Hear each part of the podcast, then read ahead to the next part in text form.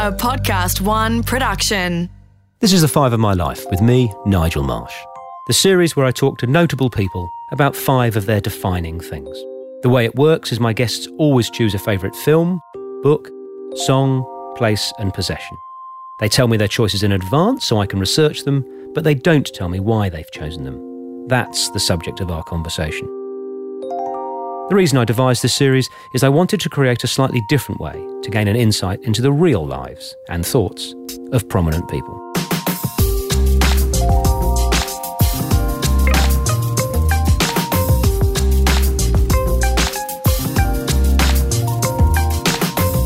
Anya Hindmarch founded her eponymous fashion business at the age of 19. Over the next decade, she relentlessly grew it into a prestige brand with over 50 stores globally. Winner of Designer of the Year on seven separate occasions and awarded both an MBE and an OBE for her services to fashion, Anya's products and brand have cult status amongst the fashion conscious around the world. This episode of Five My Life is on location as I caught up with Anya at Fashion HQ in her office in London. So, Anya, uh, the five choices that we're about to discuss, were they the obvious ones that just immediately sprang out at you, or did you agonise about lots of different candidates for each individual one? Well, interestingly, actually, the five choices. Um, you can't tell me what they are. No, yet. I'm not telling you what they are yet, I promise. Um, they fell out quite quickly, actually, because. Um, I don't know. As you get older, you know more about yourself, don't you? I think is the truth. And so um, they were quite they were quite quick to do. Um, and um, as you might know, I did the lovely Desert Island Disc, which was a really lovely honour a few years ago, and uh, and that was harder. And it was interesting, actually. I think having done that and having sort of learnt more about myself, having just passed the fifty mark, um, you you get to know what you're really about. So um, so no, who was the easy. host on Desert Island Discs? Kirsty, Kirsty Young. Oh, I love her. I know. I Just. Know. She's amazing. And, and, for me, a bit like having a book that has a classic penguin cover, yeah. for no other reason than I feel I would have made it. to be on Desert Island Discs, that is a dream. It really that was. is a it dream. was one of those amazing. Did you let yourself down, or did you? Um, you know, I was nervous. I will be honest, because it's such a huge thing. I think the, the funny thing about that show is that it's such, so widely listened to, and, and over. You know, people go back and listen to them again and again. And I think that when you're doing it, um, unlike if you do an interview for you know like Vogue magazine or you know whatever it might be, you're very spe- it's a very specific audience, and you can talk to that audience. And actually, when you're doing something like that, you're talking to everyone you've ever known, be it your teachers at school or your you know the fashion crowd you do at work. So you you actually just it's it's quite disarming. You have to just be yourself. Um, so, um, but I absolutely love Kirsty, so she's fab, and um, and I love music, so that was nice to talk about that. Um, and I think I hope I didn't let myself down. Of course, there's always things you'll probably rather I'm change. Sure you but did. I, did you discuss your five choices with your fella? Uh, or, your, or, your, or, your, mates, or your mum, or your whatever. I did with my husband a bit actually, um, and um, and it's funny you, you kind of write a few things down, and then you suddenly have 110 choices, and you of course only need eight, uh, and then you hone it down, you hone it down, and actually it's really about what really matters to you, as opposed to what you start off with what you kind of slightly think should matter to you, and then you work out no that that's not what matters. Well, what good really on matters. you. And, and we're starting with uh, the 10th highest grossing animated film of all time, a film that got 99% on Rotten Tomatoes, uh, the children's classic Finding Nemo. Tell me the story behind that. Well, how sophisticated, hey? it's not quite your art sort of film. Um, I, uh, it's, I mean, I think it's just because it has a nice memory, really, for me. It's, it's a film that I think it just, it's so brilliantly written because it, it has all the sort of the layers of, of, of humour that appeal to a five-year-old, you know, right up to my husband, 63, so right up to, you know, and beyond to, to anyone. So you can, you can kind of, you can enjoy it as, as you, as you will and, and, and read into it. And um, it just has a lovely memory. So it's, it's about the only film as a family that we can watch together and all enjoy. And now you've got an absurd amount of kids, haven't you? You've got five. I've got five. I usually say to people, you're a lightweight because I've got four. But, but, I'm, I'm out of my depth. Trumps, I'm out of my depth. I'm a bit of a cheat there, I will be honest, because I married a widower. Um, and Ah, so you borrowed some. I borrowed some. Okay. Um, but I've, I've had them since they were one, three, and four, so I've kind of very much had them and, um, and loved them very much. Um, and so we have, therefore, three, and then uh, we had two more. Um, so um, it's a film that we all love, and um, and if ever I'm trying to do that Christmas, come on everyone, we can try and find a film. Um, it's pretty impossible. My husband's like crazy about science fiction. I just only like things that relate to my life now and today. Um, you know, the kids want, you know, etc. etc. So it was. It, we were actually sitting um, uh, a long way away in the Galapagos Islands, which was, the, was a really a trip of a lifetime for, for the family, and we were with about four other families. So we were, I think, 32. I think we were something like eight adults and and I mean 22 children or something ridiculous. um, and and what's amazing about the Galapagos Islands, you're 600 miles off Ecuador. Um, you have no phone signal, and it's just you and and this landscape that's sort of untouched actually by. Um, by sort of you know today um, and we therefore the lovely thing about a bit of boredom is that out of boredom comes creativity and we were playing games and doing stuff. And there was just this one lovely night when everyone was very tired because it's sort of an underwater safari basically. Um, and and we were all sort of holed up and you know in our sort of old tracksuit bottoms and everyone covered in sort of you know blankets. And and and we all put on Finding Nemo and everyone all 32 of us watched it. And we just it was just a very lovely lazy moment. So oh yeah that's brilliant. why it reminds I, me of that. I love kids films a bit like um, Toy Story you go, it, has got something for everyone. You can watch it as a 63 year old, but also as a three year old. And strangely, you can also watch those sorts of films when they're really well written. You can watch them again and again. Yeah, it's not a one hit wonder. You can actually go back and find more in it. So they are beautifully written. So so that's why it's special to me. I love it. So we're moving from children's fiction to, I mean, I'm, I, am loath to call it this, but adult self help. You have chosen a book written in 1978 by Shakti Gawain, if I've pronounced that name, the lady's name correctly. Creative Visualizations. It's a pioneering classic, sold seven million copies. Tell me about it and why you've chosen it. Um, this is a book, and I will confess that I haven't really actually read. Um, it's a book that um, I love the kind of the spark notes of. Um, it's a book. It's a, well, it's a philosophy ultimately that I I really believe in and share with a great friend of mine, Natalie Massenet, who started um, Net-a-Porter. Who's a brilliant, brilliant woman, um, and she and I sort of bonded over this book because the, the premise ultimately is that you know if you believe and and creatively visualize what what you would like to happen. So maybe it's a a work ambition or it's a a personal ambition or it's um, some. For me, I used to be very, very, very scared of public speaking, right. and um, and so the idea of standing up and and doing that was just it was unthinkable. I couldn't just couldn't get through my fear. And um, someone once taught me that in fact if you visualize, if you if you imagine you're standing on the podium and you're imagining all the faces looking at you and and you're you're seeing it going well and you actually you visualize what you would like to happen. Right. So you it almost a it takes the fear away because almost it opens all your neural pathways and you actually um, you are you've kind of almost done it. Actually, mm-hmm. is the point. So you've sort of it, it makes that whole process a lot easier. Um, and so and I think if you apply that to to all sorts of things, so maybe you you know you want to um, you know achieve something. Um, so recently we've just bought our business back, for example. And in my my dream during that process, what I really wanted to do was there's a picture behind me on the wall, which is a, a lovely Margaret Calvert of, of a, a, sign of a, women at work. So there's hmm. the, the, road sign of men at work, but a women at work one. And my absolute thing was I'm going to put that back on my wall and I'm going to take back my business. And um, and so you know visualizing that actually is much more likely to make it happen. So you're sort of concretely actually saying these are my ambitions, and therefore you're working very much and very clearly and coherently towards an aim, as opposed opposed to sort of slightly kind of following a, a, a, windy road. So I do think that if you're quite concrete about saying, I would like to achieve this, hmm. not in a sort of a you know, silly way, but in a in a kind of as a as a nice sort of good, clear. I think it's possible, and I want to do it. Um, it's much more likely to happen. So that book is about is about that um, that premise, and I think uh, it's it's a good way of thinking actually. So that makes you very focused on actually what you're trying to achieve.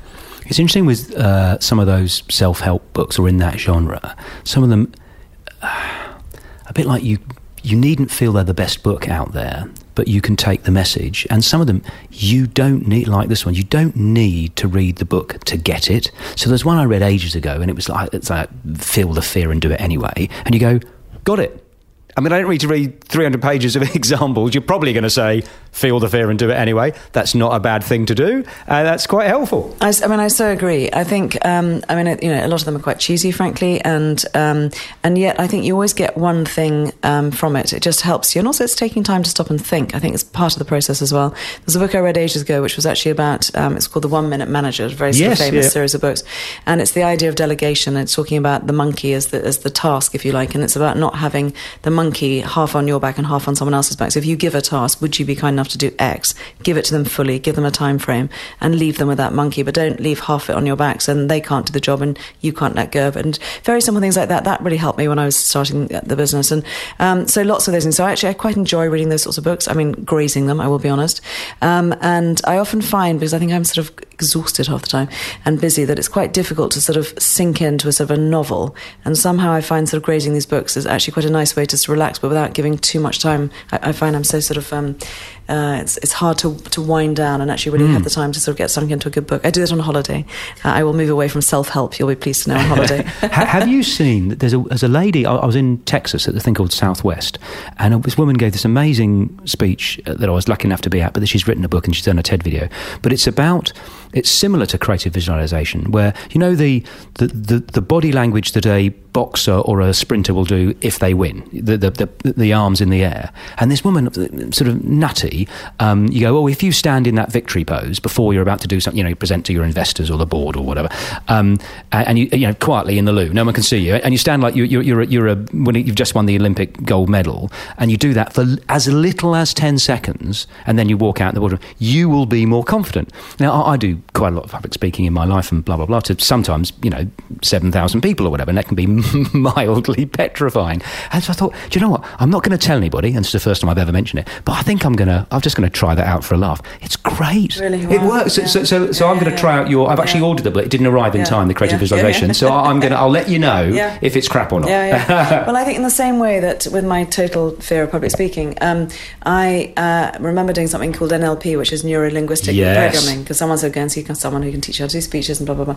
Um, anyway, this friend happened to, to be someone who would coach people doing public speaking. I had to do this big speech, but also actually his process was this NLP, and and actually that was fascinating. And so that's the the idea of actually your brain. I'm so clever, your brain. You can um, you can actually just switch off fear. So you might have fear on a number of things. For me, I, I used to really sort of hyperventilate. It became a very physical thing, and it was it was awkward. And and they trace it back to to why. And for me, I actually wanted to, to sing professionally. I, I loved classical music, and and I had a very bad experience. And so I, I just it, it really halted me. So take, they take you back over the experience and they kind of wash it from your brain effectively, and then they bring you back.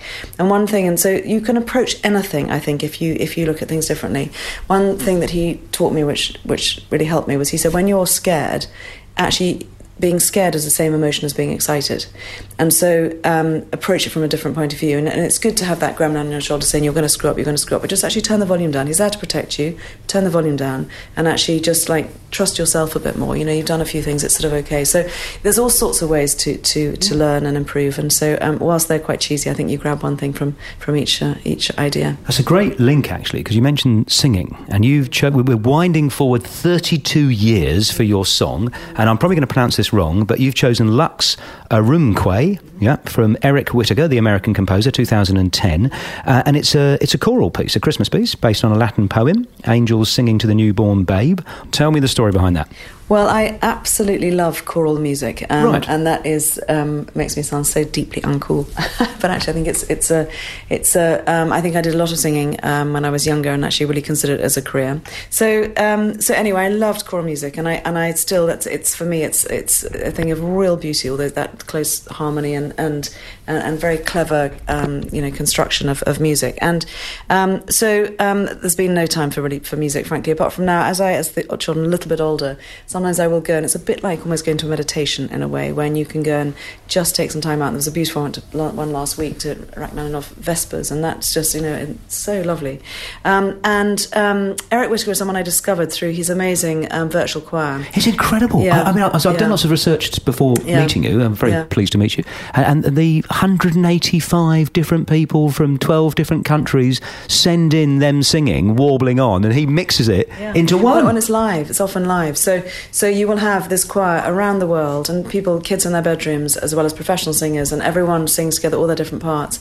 And it's just a very beautiful thing. I think it's very interesting. Um, we have a, a, Christmas carol concert we do here every year, and uh, singing together is, is a very, I mean, it's incredibly. So, what, in your firm? Yeah, yeah, yeah. The, the so, Anya Hindmarch yeah, carol yeah, singers. choir, yeah. um, um, but so the point is, though, that singing, I mean, it's been proven to reduce stress levels. To, I mean, it's, it's, it ticks so many boxes. It's incredibly, it's a very base and important thing. It's a very special thing, and and even people when we coach them here, say, "Come on, you know, someone from accounts." I've never saw. I'm like, just come. By the end of it, the smile on their face. It's really lovely. So, so um, anyway, I love choral music. I think it's a, a special thing, and um, and I think that um, whilst it hasn't got the coolest image, actually, when we're also going back to thinking about mental health and taking time out, it's it's a very it's very nurturing, very beautiful. It sort of feeds me. Um, and we were lucky enough to do this project, um, which was focusing on this this what we call the Ch- Chubby collection, which was this padded quilted collection we did, and we built the um, to celebrate it for Fashion Week, we built the world's largest beanbag, which sounds a bit mad, which we called the Chubby Cloud. Um, and you were allowed to come onto this enormous, you know, it was huge. I mean, absolutely huge. And we had 150 people on it at a time. And it was a very meditative experience. It was very calm. Um, and people, it's, it's just, you know, first of all, they would jump around and then they just actually lie down. They use um, beanbags actually in psychiatric hospitals to calm people down. Um, and we had Eric, um, and I was lucky enough to have Eric his choir come and sing um, wow. Lux and it is the most beautiful piece of music. Um, and once you get a taste for that sort of I think, level of, of kind of often clashing and, and complex harmonies. It, when you just think about ordinary music, you know, more sort of popular music, it's actually it's just much less rich, actually. Mm. So, and so you know, also the sort of um, Tallis Scholars, anything by Taverner. I mean, it's just you know, that's uh, really really beautiful. So, so are you religious? Do you, do you do you do you go to church and then sing there, or, or? no? I'm, I do not go to church. I was at a Catholic convent. I'm not even ah, Catholic, so that's beating that was, out of you. Yeah, well, uh, well, funny enough, it's interesting because I mean, I was a Catholic convent for school, and and um, so I had sort of seven years of nuns and, and you know and, and mass. What was interesting, it was actually more. We used to have sometimes overnight vigils, candlelit vigils, or we'd have at Easter. Sometimes once in your career at school, you would stay and all the music would be specially written, or we would go to um, Israel to Bethlehem to Jerusalem and actually sing uh, and have mass with beautifully specially written music there. Uh, you know, and there's incredible sites. It's so historic. So actually, music and, and religion, fun enough, to that to that thing where you know we all have a an emotional side, we all have a spiritual side, whether it's religion per se, but some sort of spiritual thing is, is very special. Um, so do I have that? Absolutely. Do I go to church every Sunday? Not at all. Do I sing in church? No. But do I get an absolute kick out of sing, sitting in a beautiful dark church with lots of candles with beautiful music and actually actually taking that moment absolutely and if i had mm. more time i would um, so um, so that sort of music for me is, is very very beautiful. And um, and singing and having this this choir was was really exceptional. It was really a special experience actually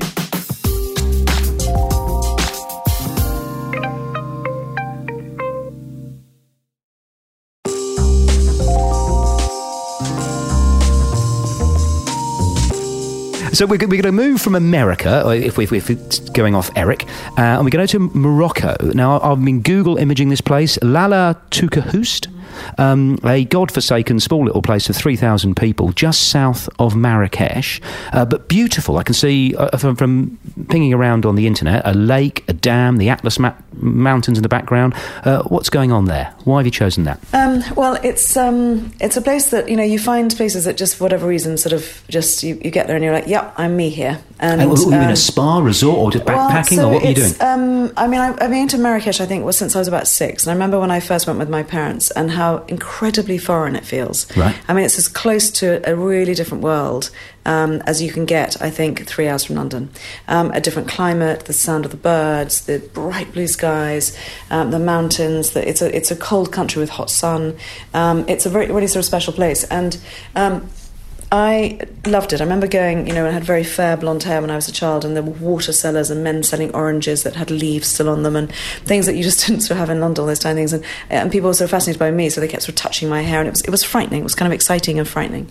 Um, so I've always loved that culture and that um, sort of richness. And I've started sort of going back quite a bit. Um, it's a lovely to, to the same town. Well, so Marrakesh is, you know, obviously incredibly special, and then outside of Marrakesh, you have this, these wonderful Atlas Mountains, and I think there's something about the clarity of the air um, and the light around the mountains. Um, so um, we sort of often go, or often go a few times a year. We'll go to for a long weekend, which you can do. husband and, and, kids, or just husband? Yeah, yeah. Sometimes just the two of us. Actually, it's quite nice. Sometimes also with the kids. And we were we actually decided to have my husband's 60th um, birthday um, there, and we took a, a very few, a very small group of, of just a few families actually, but just had the most lovely weekend. Um, and it's a place where it's it's definitely Moroccan. It's not um, you know sometimes you go to France and they're trying to sort of do sushi one minute and something the next. It's Moroccan food. It's Moroccan through and through. We arrive on the, the Friday night. Um, they put on the hammam. You're scrubbed. You are. Um, you're scrubbed, you're you know lying in this amazing hammam, steamed. They wash you like a child. They wash your hair. You then have dinner in front of the fire where you have a lovely tagine and you're sitting there all wrapped up because it's cold. In the morning you go for a hike and there's incredible mountains and it's hot, hot, hot. Um, and have lunch outside with that delicious handmade bread and and um, and it's just it's just sort of really sounds, lovely. It's very gorgeous. Un, sort of fancy. It's very un uh, fashion, which is what I love when I'm off. Um, and you know, you go back and um, and you just I know that lovely, delicious fresh orange juice and the call to prayer. I mean, it's very it's very exotic actually. Do, do you travel with your own handbags? Yes, of course. Right. Okay.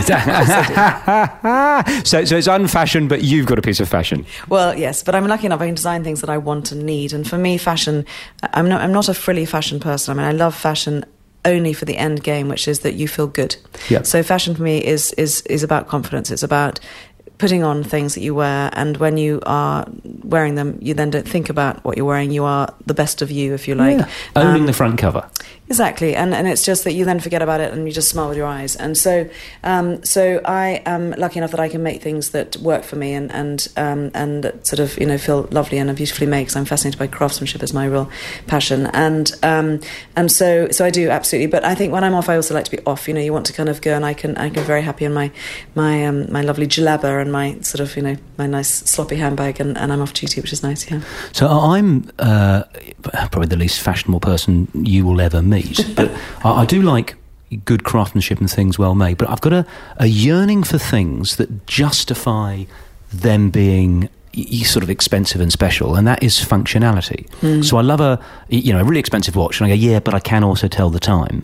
So I like the handbags. Got what, what, what's going to do with me? I don't use handbags, but I like the fact if it's a really you know expensive, beautiful handbag, and people rave about your brand and you and your products, is yeah, but you can also put things in it and carry it. If it was just, I, I mean, I don't know, uh, a brooch, you go, yeah, but it's just, it just looks nice. Nothing wrong with that. But for me, I need the justification of you can put it over your shoulder. It's got my passport in, so it's serving a function as well as being sensational. Well, I think that's things I'm fascinated by. I mean, for me, um, you know, the word luxury is just means nothing anymore. And and for me, luxury is is so much about the craft, how things are made, and the functionality. I mean, the reason I think we all love our phone is they're fantastically functional. They are our, you know, they are our phone, they are our camera, they are our you know photo albums, they are our diaries, and it's so efficient. So it's you heaven. are the world's best intuitive link merchant because that is the link to your possession. You're you right. have chosen well, your you phone. So let, us go there. fell out of me. So, so obviously right. these are real choices. Yeah. So, so tell me yeah. why you have chosen your phone. Well, so to the point that you know it's it's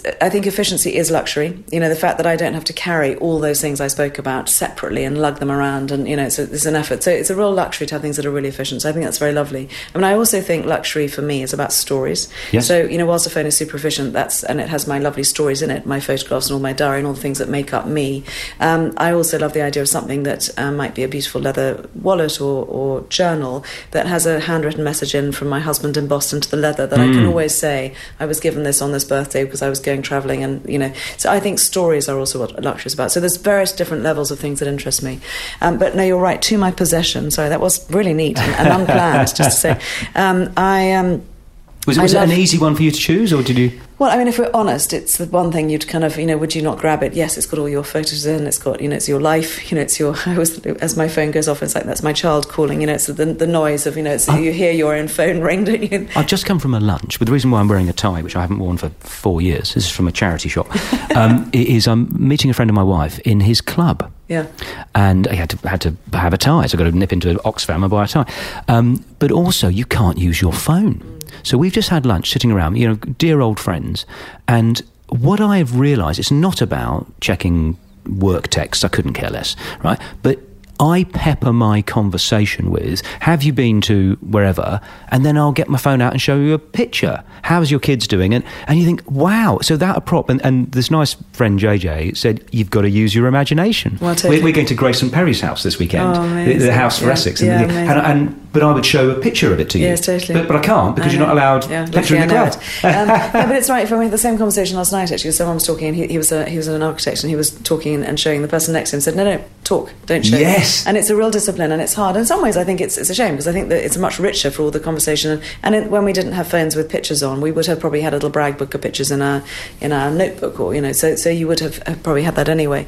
But um, I think though it is obviously it's a real luxury for that reason of it being wildly efficient. I, I'm obsessed by photographs, um, just because it's so lovely to record your your life and your kids and so on, but also interesting things you see. I find it a very um, rich source of inspiration. So um, one of the things I did fairly recently, which was quite a luxury, I think, is I actually scanned every one of the photographs because I had drawers and drawers and drawers and drawers of photographs, you know, from way back from since I was born, and I put the whole lot. So I had literally a room full of boxes of photographs, and someone came and picked them up and scanned the, the whole thing and brought back one tiny, tiny little USB drive, um, which now contains all my photographs. So now every single one of my photographs is scanned in on my iPad. I can go right back to the day I was born Yeah. which is amazing. I can search. I can you know take a face and search through the years, um, and that's a real luxury. So you can sit on a plane. You have every single one of your photographs ever taken.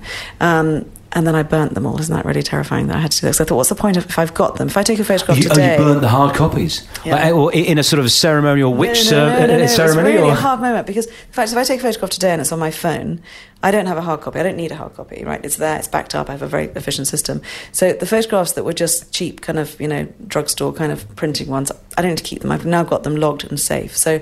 That was easy. I could burn all those. If there was anything nice, I kept like a beautifully hand printed photograph. But anyway, big moment to do all of that. And that was a real luxury actually because it means I have absolute access to my photographs. I can sit on a plane and, and call off any. And the kids borrow my my iPad and sit and just go through them and laugh. Where do you stand on silver frames? The silver frame on your grand piano with you and your husband at your wedding or whatever. I think it's really nice to have photographs out. I mean, not so many that it's sort of you know drowning, but I think it's lovely to be surrounded by photographs, and that, that it's it's a thing that it definitely improves your your mood and, memories. You know, they they have an effect on you. I think it's a really nice thing.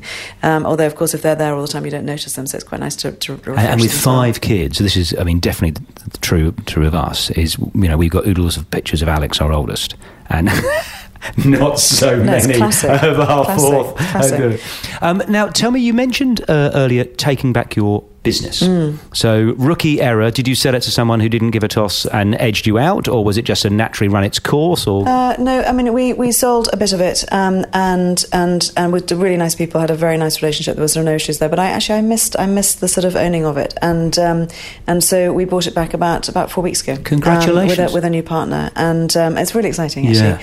And so um, I had sort of sold a bit of it, thinking I wanted to perhaps go down to three days. I mean I've worked since I was eighteen, and and have a very busy home life and so on, and thought that I would want to um, take a bit more time and you so on. don't want. I've only kind met of- you for half an hour. You don't want to do don't what really I like do, which my is children. No, no, no. You don't do, want to do, relax. You want to keep working, which is fine. fun. You know what? There's, there's a journey to go on, and actually, I like leading my people myself, and, and I, I sort of missed that role a bit. So, so yeah, no, really exciting and um, busy because I was I, I originally obviously when I grew the business from from nothing, so um, sort of grew all those departments. But I finally was doing both the sort of CEO role and the creative role, and I thought I should pick one because it was you know getting Mm. too much and. Um, so I picked the creative, even though I was kind of keen on both, um, thinking that was the more difficult one to sort of recruit and brought in a CEO.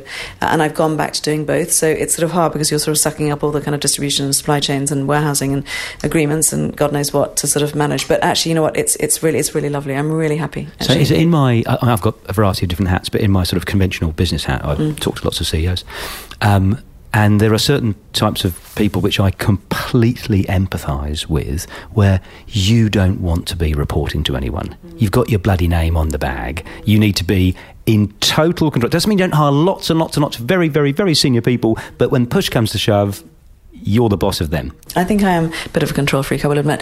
And, and my husband would call me bossy, although I think it's very important to rename that word bossy for women to being leadership Ah, skills, yes. by the way. Yes, yes, um, yes. She, as everyone I, I once said to, to my wife's having a nana nap, power nap. yeah, exactly, literally. Now, I'm going to Um, ask you yeah. the last question, Yeah. the last trick question, um, which is who would you like to hear on Five of My Life next? And I can get anybody, they, they can't be dead Okay, and they shame. can't be fictional. Okay. Um, but So, who would you like me to interview next? Um, so many people be really interesting. I mean, there's a, I don't know if you know Christiane Amanpour, who's really The fascinating. reporter? Yes, Yes. she's CNN and who was a, a war correspondent and is amazing and she's fascinating. She's a very dear friend of mine actually, and she is fascinating. You'll love her. Um, gosh, there's so many people. Who would I like to hear? Um, Let's stick with Christine. okay, so I mean, Christiane would be pretty cool. I I'll be think. giving her a ring this afternoon. Okay, you It's- should it's been- interview Kirsty Young. Oh God, I'd love to. Do you know, it's, it's been a real pleasure. I've really, really enjoyed hearing you um, talk, and thank you for being so generous and authentic and open. Well, thank you very much. I've thoroughly enjoyed it too. It's very nice to Wonderful. meet you. The Five of My Life was presented by me, Nigel Marsh, created in collaboration with Podcast One Australia. Producer, Alex Mitchell. Sound production and theme music by Darcy Thompson and Matt Nicholish. For more episodes, go to podcastone.com.au, download the Podcast One app, or search The Five of My Life on Apple Podcasts.